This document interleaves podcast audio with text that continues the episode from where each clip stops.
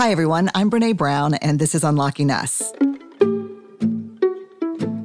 Happy Valentine's Day! I'm not sure how legit of a holiday this is actually, but given that it is one, we thought we would do something special for you today. It's an extra episode of Unlocking Us, a bonus episode to celebrate Atlas of the Heart releasing an audiobook.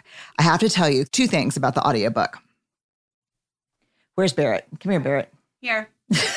Present. Okay, tell them how I feel about recording audiobooks. It's her most favorite thing in the whole You world. liar. it's so hard. I have never, it's one of the hardest things in the whole world. Like, you can't just go fast. I had this great producer, Karen, and she's always like, slow down, especially like when I get to the end of a chapter or like it's almost Or the time end of the book. or the end of the book or it's time for me to go home for the day. I'm like, thank you. It's just, I have such appreciation for the people who do it well, like the people who read audiobooks. It's hard. So, the two things I wanted to tell you one, it's really hard, but it's also a labor of love. But the second thing is, I had so much fun reading this one because I had some freedom to, I mean, I stayed on course with the book, but I had some freedom to tell you some thoughts on some things that are actually not even in the book.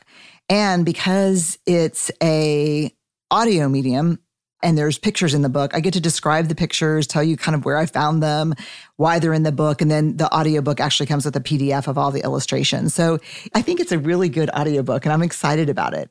The excerpt that we're going to share with you today is from chapter 10, Places We Go When the Heart is Open.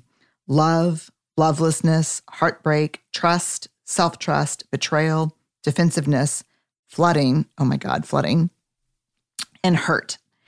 So I'm really excited to give you a first listen. And thank you so much. I know that a lot of times the audiobooks come out at the same time as the actual book release, which for us was like November 30th. Atlas came out. Yeah. I still so appreciate the support. It's still on the New York Times bestseller list. Um, actually, along with Dare to Lead, which is fun. Yes. I couldn't do it because of the really quick timeline that we did. We wrote the book and got it published in. And so I wanted to read it myself. So this was the quickest we could get it to you. So happy Valentine's Day, Galentine's Day, however you celebrate today, if you do. And I want to also say thanks to Penguin Random House Audio for allowing us to exclusively share this excerpt from the audio version of the book. Let's take a listen. Hi, I'm Johanna Ferreira, content director at Pop Sugar Juntos. Juntos is all about celebrating Latin culture, pride, our many intersectional identities, and joy. Thanks to support from Prime, there's so much to get into over at Juntos this month. From conversations with the Latin minds behind our favorite new movies and resurrected TV shows, to thoughtful celebrity commentary and exclusive interviews with some of the biggest Latin music artists today. And it doesn't stop there. Get more of the music, movies, and shopping you love on Prime. Whatever you're into, it's on Prime. Visit amazon.com slash prime to get more of whatever you're into from streaming to shopping. And get all of our latest coverage at popsugar.com slash juntos. Con amor, Johanna. Apple Card is the perfect cashback rewards credit card. You earn up to 3% daily cash on every purchase every day. That's 3% on your favorite products at Apple, 2% on all other Apple Card with Apple Pay purchases, and 1% on anything you buy with your titanium Apple Card or virtual card number. Visit apple.co slash card calculator to see how much you can earn. Apple Card issued by Goldman Sachs Bank USA, Salt Lake City branch, subject to credit approval, terms apply. Chapter 10 Places We Go When the Heart is Open Love, Lovelessness, Heartbreak, Trust, Self Trust, Betrayal, Defensiveness, Flooding, and Hurt. I open this chapter on love with a quote from someone whose work has shaped, formed, and changed my life, the incredible Bell Hooks, who was generous enough to let me share this quote with you here. This is from her book, All About Love. Everywhere we learn that love is important, and yet we are bombarded by its failure. In the realm of the political, among the religious, in our families, and in our romantic lives, we see little indication that love informs decisions, strengthens our understanding of community, or keeps us together. this bleak picture in no way alters the nature of our longing. We still hope that love will prevail. We still believe in love's promise. Distinguished emotions researcher Barbara Fredrickson describes the umbrella term love as including, quote, the preoccupying and strong desire for further connection, the powerful bonds people hold with a select few, and the intimacy that grows between them, the commitments to loyalty and faithfulness. In Fredrickson's view, love permeates everyday interactions with others, ranging from strangers and acquaintances to friends and spouses, forming the emotional context from which to strengthen relationships. Interestingly, there is debate among researchers about whether love is an emotion. That's me laughing, y'all. I'm going to read that sentence again, then I'm going to laugh again. Are you ready? Interestingly, there's a debate among researchers about whether love is an emotion. However, among everyone else, love is clearly thought of as an emotion. In a study conducted by Shaver and colleagues, undergraduates were asked to rate 213 emotion words in terms of whether they would call the word an emotion. One was, I would definitely not call this an emotion, to four, I definitely would call this an emotion. The word love received the highest rating, 3.94 out of 4, beating the word hate, which scored 3.9 out of 4. You know, look, as someone who's committed to research that reflects our lived experiences, I find that Shaver's study and Fredrickson's description both align with what my team heard. Love is an emotion that we're capable of feeling in many different contexts, from intimate partner relationships and family bonds to friends and pets. It is always a risk to define a term like love. I personally think it might be best left to poets and artists and possibly yacht rock songwriters. However, a definition did emerge from our research and it's withstood the test of new data. Here's the definition that emerged from our research We cultivate love when we allow our most vulnerable and powerful selves to be deeply seen and known. And when we honor the spiritual connection that grows from that offering with trust, respect, kindness, and affection. Love is not something that we give or get, it's something that we nurture and grow. A connection that can be cultivated between two people only when it exists within each one of them. We can love others only as much as we love ourselves. Shame, blame, disrespect, betrayal, and the withholding of affection damage the roots from which love grows. Love can survive these injuries only if they're acknowledged, healed, and rare.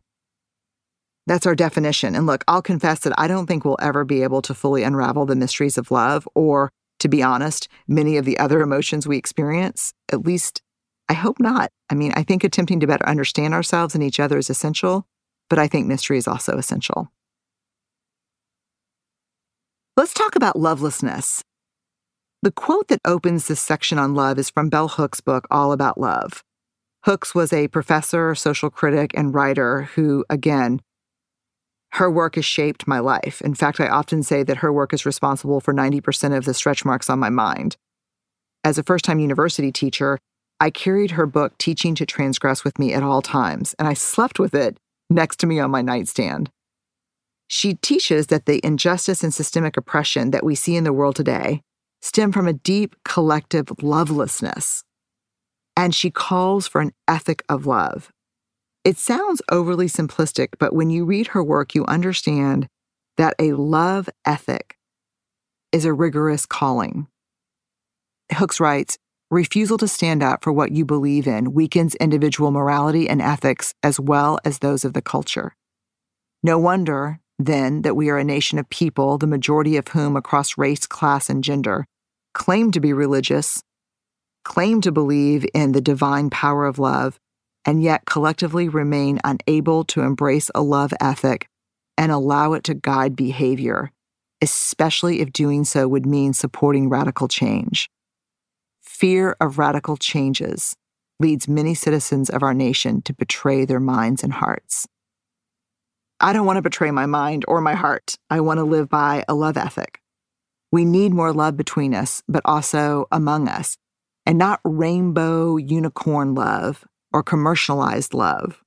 We need more real love, gritty, dangerous, wild eyed, justice seeking love. Let's talk about heartbreak. I researched heartbreak when I was writing Rising Strong. I learned that heartbreak is more than just a painful type of disappointment or failure. It hurts in a different way because heartbreak is always connected to love and belonging. Joe Reynolds, a retired Episcopal priest, has taught me the most about heartbreak. I shared his essay in Rising Strong, but I want to share it here again. I just don't think we can read it enough. So, this is Joe's essay. Heartbreak is an altogether different thing. Disappointment doesn't grow into heartbreak, nor does failure. Heartbreak comes from the loss of love or the perceived loss of love. My heart can be broken only by someone, or something like my dog, though a part of me really believes my dog's a person, to whom I have given my heart. There may be expectations, both met and unmet, in a relationship that ends in heartbreak. But disappointment is not the cause of the heartbreak. There may be failures within the relationship, indeed, there certainly will be, for we are imperfect vessels to hold the love of another person. But the failures didn't cause the heartbreak. Heartbreak is what happens when love is lost. Heartbreak can come from being rejected by the one you love. The pain is more intense when you thought the other person loved you, but the expectation of returned love isn't necessary for heartbreak. Unrequited love can be heartbreaking. The death of a loved one is heartbreaking. I didn't expect them to live forever, and death is nobody's fault, regardless of smoking, bad diets, no exercise, or whatever. But my heart is broken anyway. A related heartbreak is the death of something unique, maybe even essential, in someone I love. I didn't want my children to stay children all their lives but at times the loss of innocence was heartbreaking. The loss of love doesn't have to be permanent to be heartbreaking. Moving away from a loved one can break your heart. Change in another person I love may be a good thing. It may be a significant personal growth, and I may be happy about it and proud of it. It can also change our relationship and break my heart. The list goes on. There is a plethora of ways in which a heart can be broken. The common denominator is the loss of love, or the perceived loss of love. To love with any level of intensity and honesty is to become vulnerable. I used to tell couples getting married that the only thing I could tell them with certainty was that they would hurt each other. To love is to know the loss of love. Heartbreak is unavoidable unless we choose not to love at all. A lot of people do just that. Every time we love, we risk heartbreak, Despite how lonely heartbreak feels, it's universal. I remember sitting next to a woman in an airport terminal waiting for our plane to board, and she started weeping. She was probably in her early 60s and she was by herself. When I asked her if she was okay and if I could get her anything, she didn't reply. She just shook her head and looked away. I returned to reading my book until about 20 minutes later, the woman said, We had to put our dog down. My heart is broken. She wasn't looking at me when she said it, she was looking straight ahead. I said, Oh, I'm so sorry. And I squeezed her forearm. We ended up talking until we boarded. And when we deplaned in Houston, she gave me a hug. That happened about 15 years ago. I had never had a pet of my own at that point in my life. But having experienced heartbreak in several other contexts, I could connect with the sense of loss and longing that she was feeling. I didn't question her grief, but I remember thinking to myself, man, I am glad I do not have a dog. I don't think a dog would be worth heartbreak. Fast forward to two years ago, when my very first dog, Daisy, a rescue Bichon, got untreatable cancer after 10 healthy and wonderful years with us. The drive home from the vet's office without her was unbearable. That night, all four of us were sobbing in a big heap on the couch. I looked at my kids, who were inconsolable, and said, We love Daisy so much, this is heartbreak. Then I looked over at Lucy, our second Bichon, who was also missing Daisy, and thought, God, this hurts. And it's totally worth it. As I often say, the brokenhearted are the bravest among us. They dared to love. Let's move to our next section, which is on trust. In The Thin Book of Trust, an essential primer for building trust at work, author Charles Feltman defines trust as, quote, choosing to risk making something you value vulnerable to another person's actions. He defines distrust as a general assessment that what's important to me is not safe with this person in this situation or any situation. These definitions perfectly capture what emerged from our data on trust and mistrust. Trust is more of a cognitive assessment than an emotion. But as we all know, conversations about trust can bring up a lot of emotions, especially hurt and defensiveness. It's difficult to talk about trust in our personal or professional relationships because it's such a big concept. If someone says, I don't trust you, it feels like a general assault on our character. We've spent the past 10 years trying to figure out exactly what constitutes trust. What are the specific behaviors we're talking about when we talk about trust? Seven elements of trust emerged from our data, and we use the acronym BRAVING to identify them. Let's go through it together. B, boundaries. You respect my boundaries, and when you're not clear about what's okay and not okay, you ask.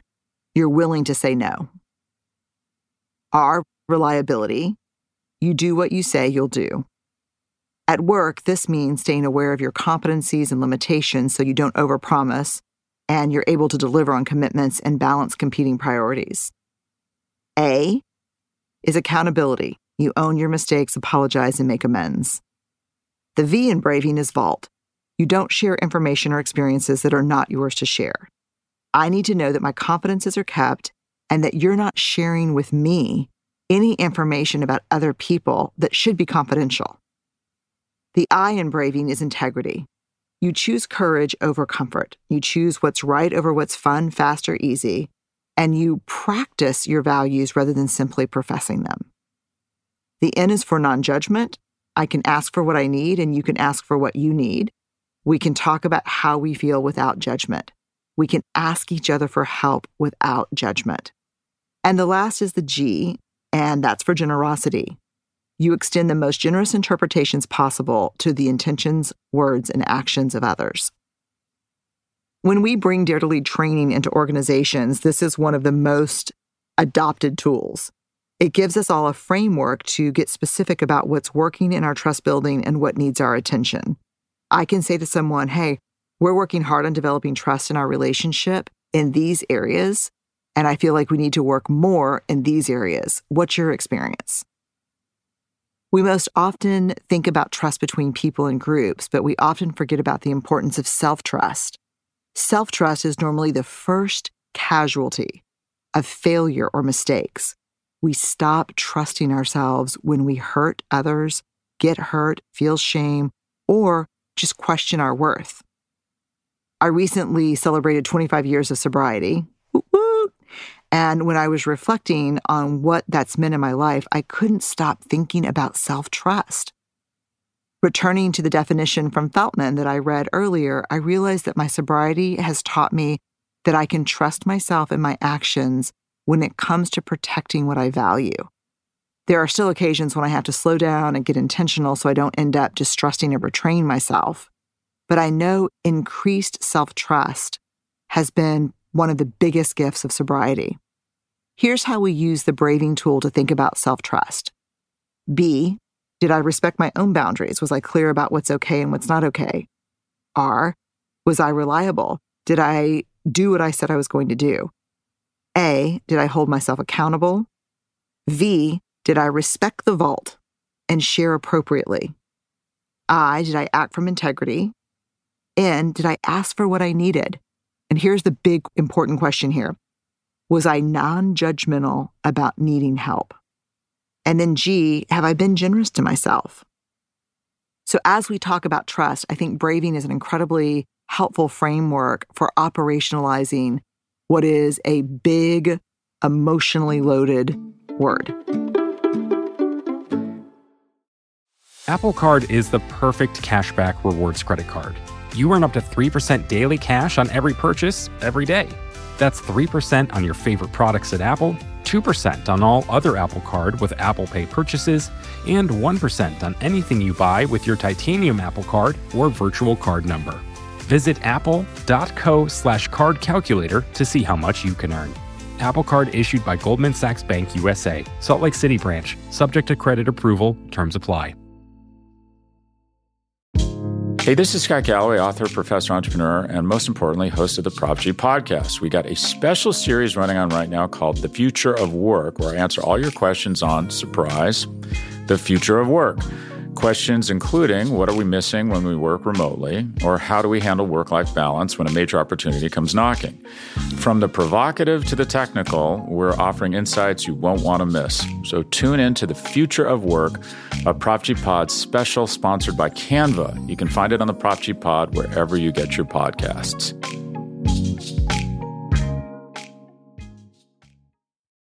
So we can't talk about trust without talking about betrayal, and that's the next section in the book. The quote that opens up that section is actually a quote from Suzanne Collins, who wrote the book The Hunger Games. She writes, For there to be betrayal, there would have to have been trust first. Betrayal is so painful because, at its core, it's a violation of trust. It happens in relationships in which trust is expected and assumed, so when it's violated, we're often shocked and we can struggle to believe what's happening. It can feel as if the ground beneath us has given way.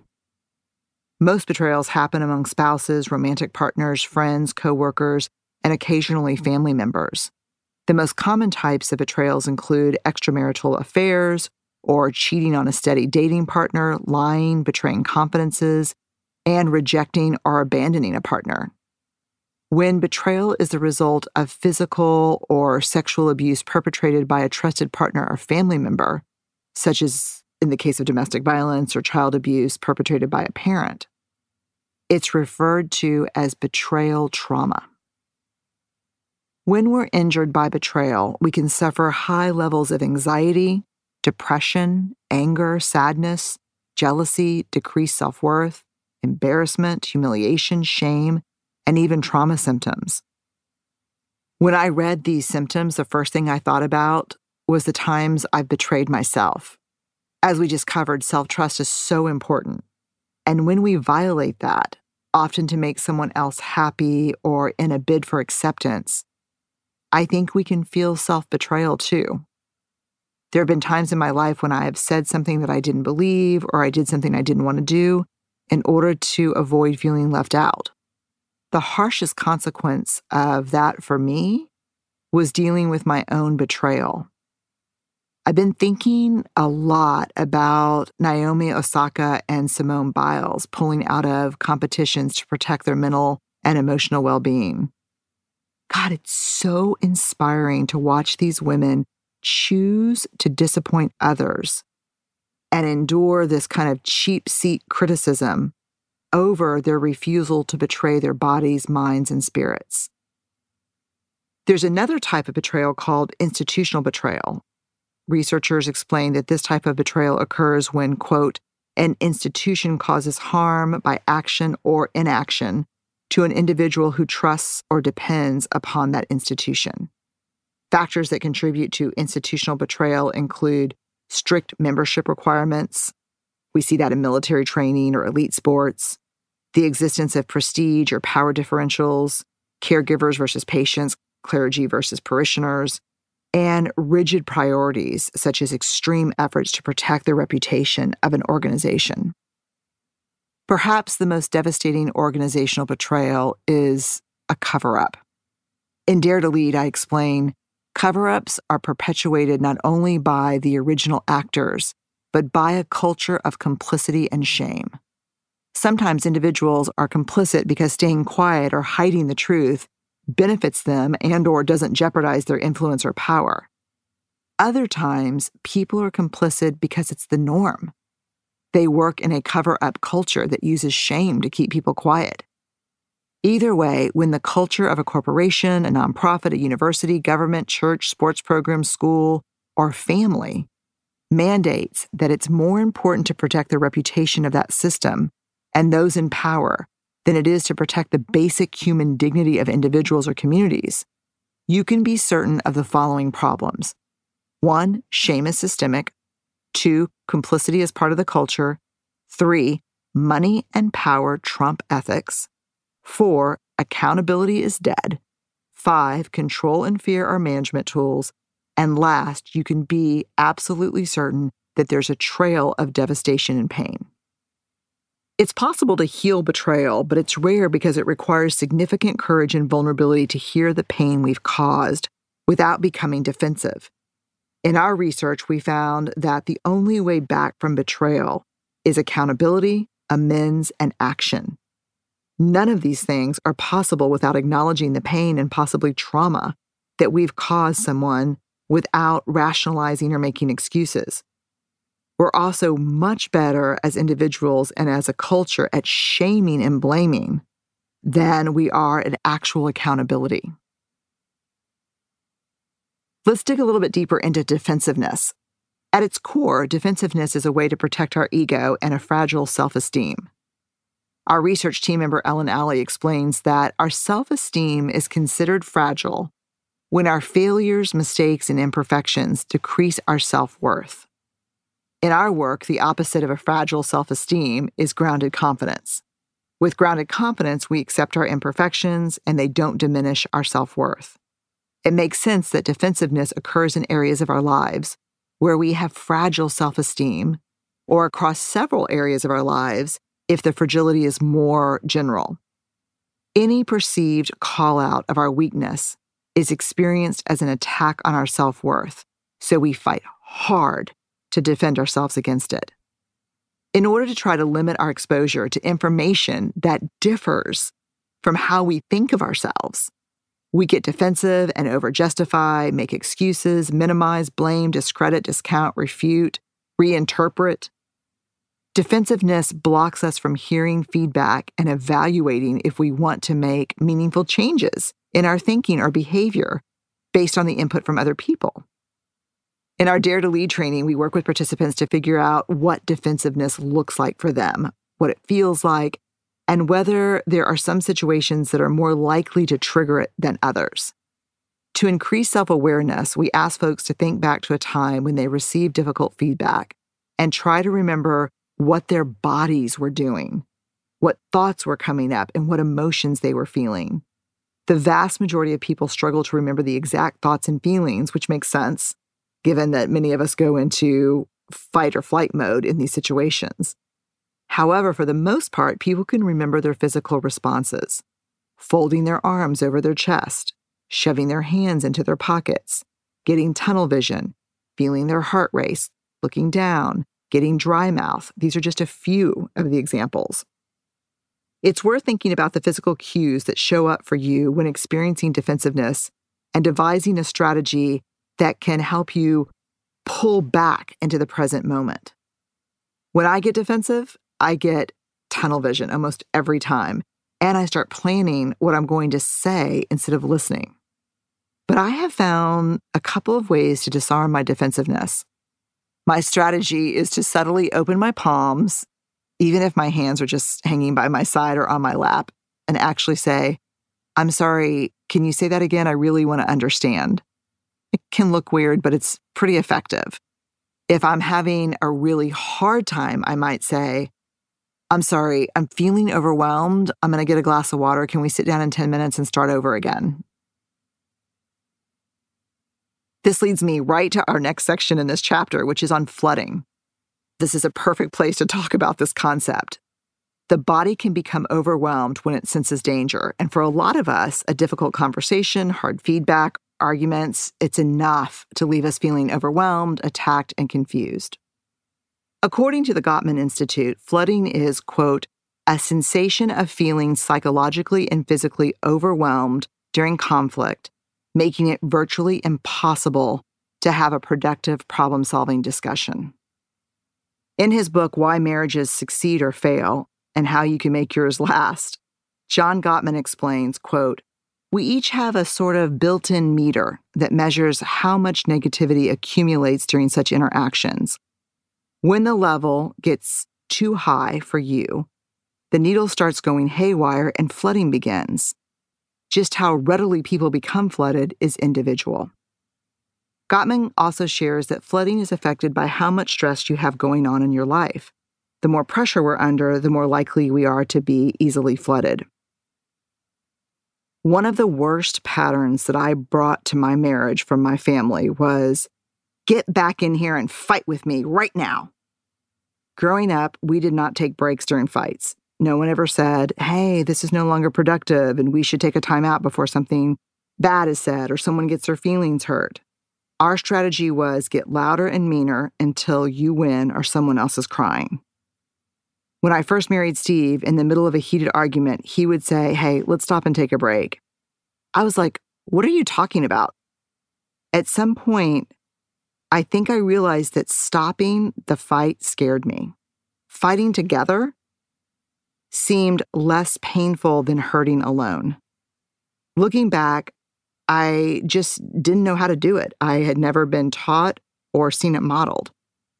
Gottman's work helped me understand the mechanics behind okay, can we circle back in 20 minutes? Or, okay, how much time do you need? Knowing that we're coming back to finish the discussion and when is really reassuring to me in an important way. The research also helped me realize that it's not just Steve who gets overwhelmed, I get overwhelmed too. The difference is our strategies. He shuts down when he's flooded. I think I lash out, which is disastrous.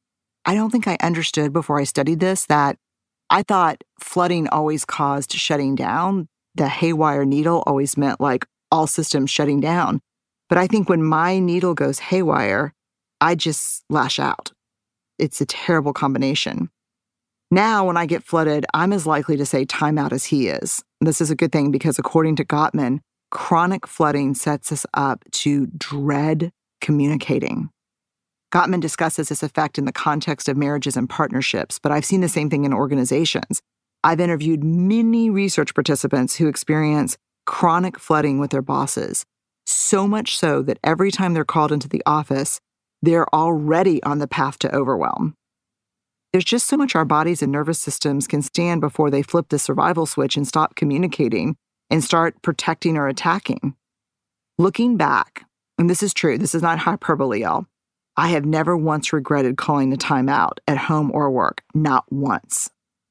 I've never experienced a little time and space being a bad thing. I do, however, have a lot of regrets the other way around. Let's talk about hurt. I'm not sure there's a braver sentence in the human catalog of brave sentences than, My feelings are hurt. It's simple, vulnerable, and honest. But we don't say it very often.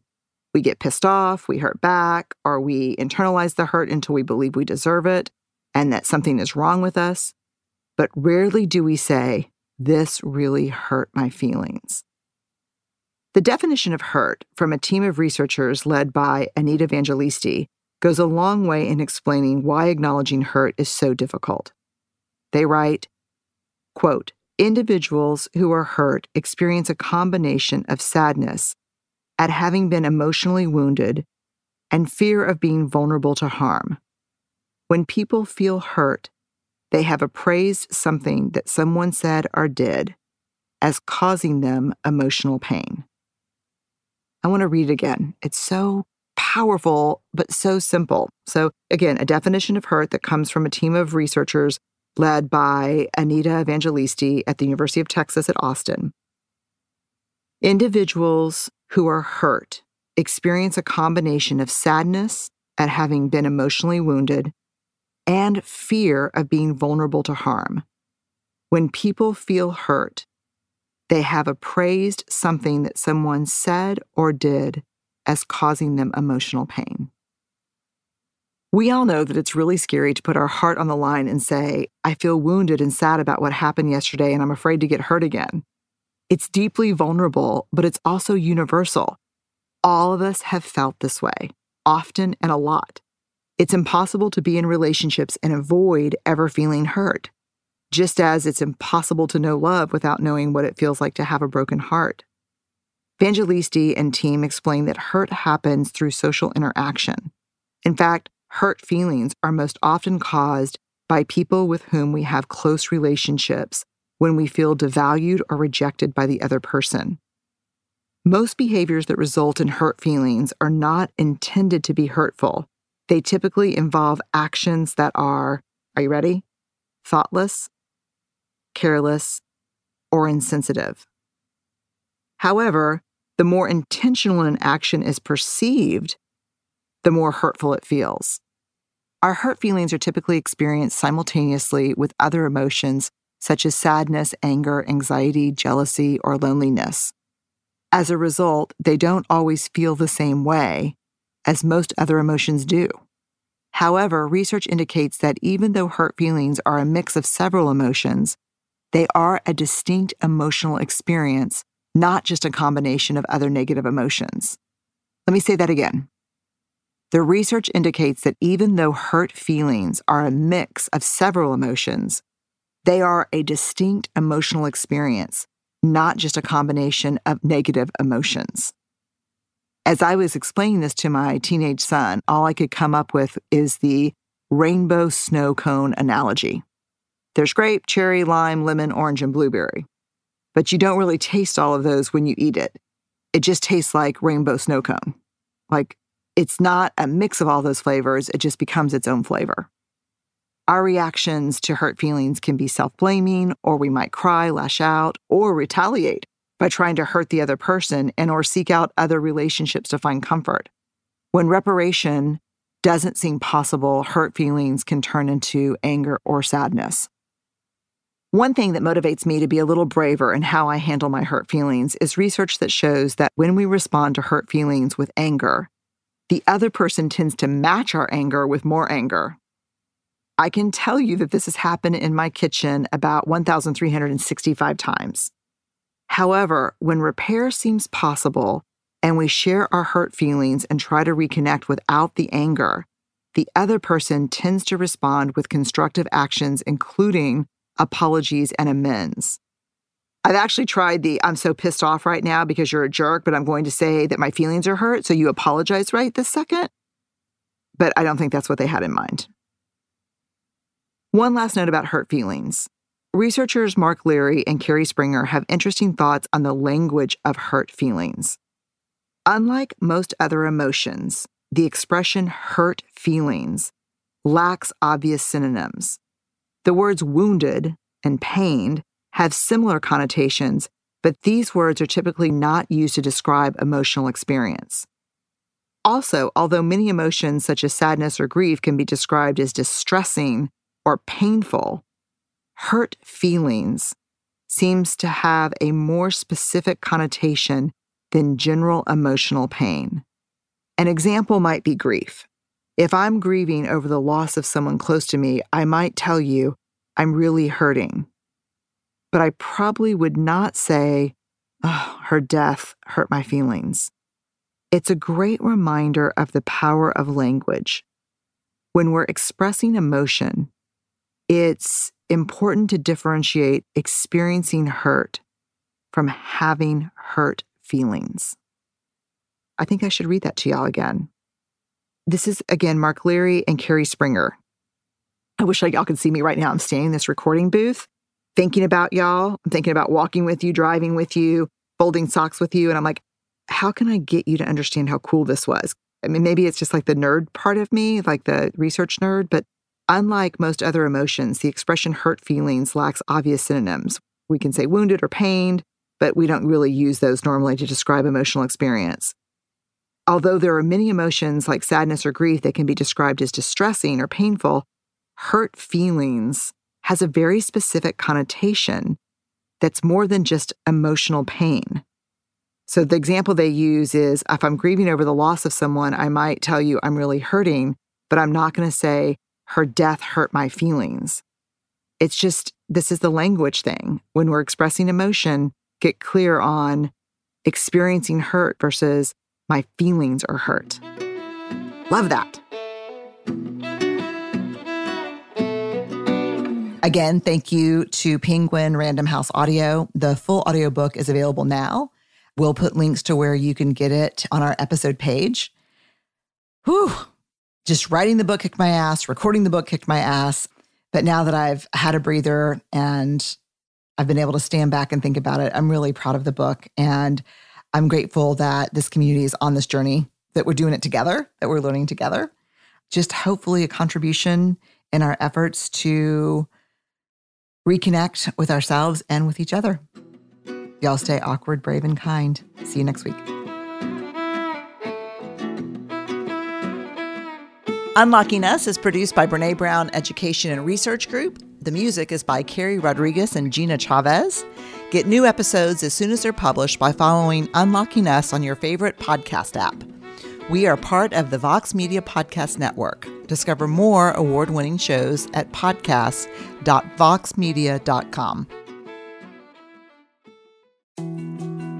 More to dos, less time, and an infinite number of tools to keep track of. Sometimes doing business has never felt harder, but you don't need a miracle to hit your goals. You can just use HubSpot because their all in one customer platform can make growing your business infinitely easier. Imagine this high quality leads, fast closing deals, wildly happy customers, and more benchmark breaking quarters. It's not a miracle, it's HubSpot. Visit HubSpot.com to get started today.